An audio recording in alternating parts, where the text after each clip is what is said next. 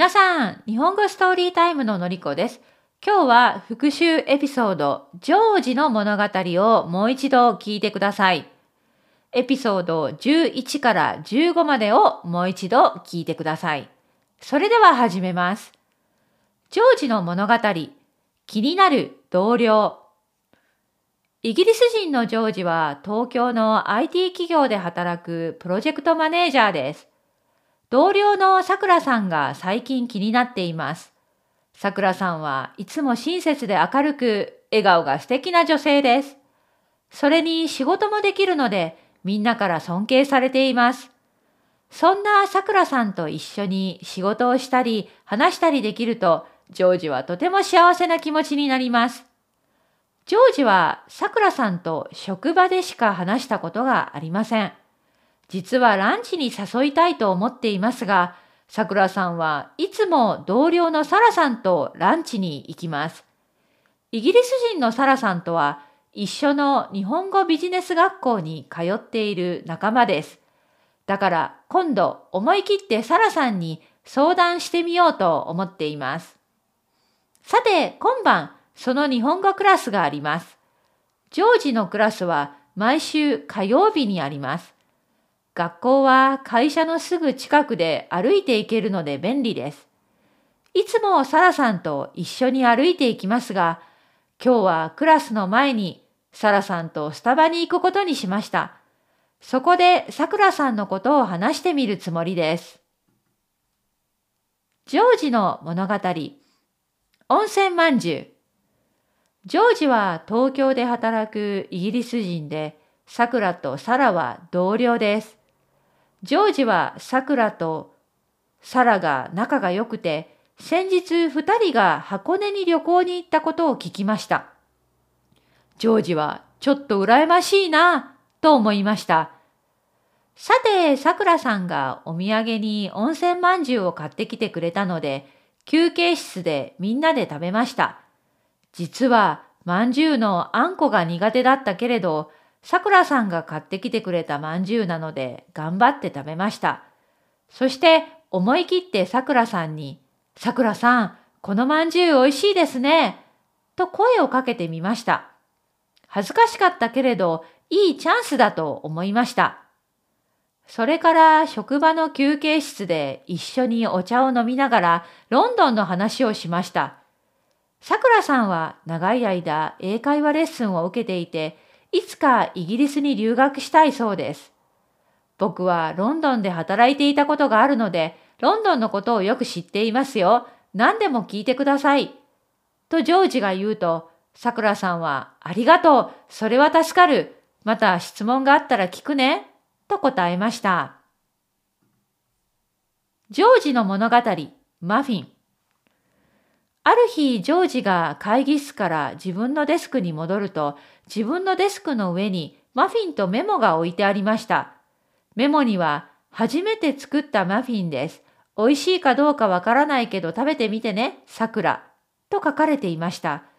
嬉しくなったジョージは休憩時間にさくらさんに声をかけて、さくらさん、マフィンありがとう。これから食べてみます。と言いました。さくらさんは恥ずかしそうに、実は料理は得意じゃないんだけど、サラから簡単なレシピを教えてもらって作ってみたの。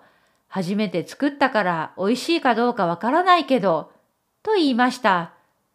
ジョージはスタバで買ってきたアイスコーヒーと一緒にさくらさんのマフィンを食べてみました。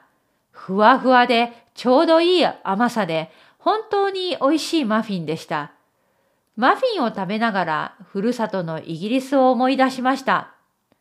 イギリスのカフェにはよくスコーンやマフィンが売られています。ロンドンで働いていた時によく通っていたカフェはブルーベリーマフィンが有名でした。そこでよくマフィンを買って食べていました。ロンドンが懐かしくなりました。ジョージの物語日本酒クラブ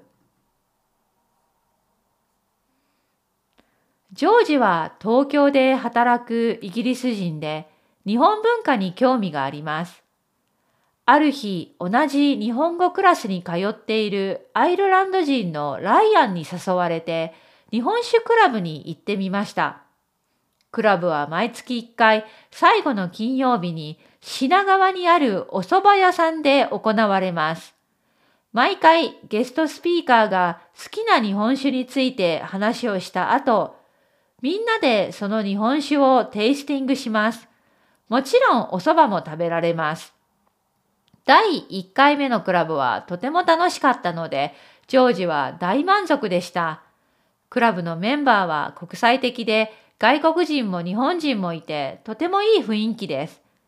日本酒の種類や作り方について学べるし、新しい人とも会えるし、誘ってくれたライアンに感謝しています。来月のクラブにも参加しようと思っています。ジョージの生活は仕事が中心で最近ちょっと疲れていましたが、日本酒クラブのおかげで東京での生活がもっと楽しくなりそうです。ジョージの物語日本酒クラブ2ジョージは同僚のさくらさんが好きです。先日同僚のサラさんからさくらさんも日本酒が好きだということを聞きました。だからジョージは自分が最近行き始めた日本酒クラブについてさくらさんに話して今度のクラブに一緒に行こうと誘ってみました。さくらさんは面白そううん行ってみたいと言ったので今度一緒に行くことになりました。日本酒クラブの当日一日中ジョージはドキドキしていました。クラブの前にカフェで少しおしゃべりしましたが、ジョージは緊張しすぎて何を話したらいいのかわからなくなりました。でも、さくらさんはいつものように明るく、笑顔でジョージにいろいろな質問をしました。ロンドンのこと、趣味のこと、お正月休みのことなど、いろいろ聞いてくれました。さくらさんも日本酒クラブを楽しんでくれました。クラブの後、近くの駅までさくらさんを見送りました。さくらさんは、ありがとう。とても楽しかった。また誘ってね。と言ってくれたので、ジョージは幸せな気持ちになりました。はい、ジョージの物語はここまでです。それではまたね。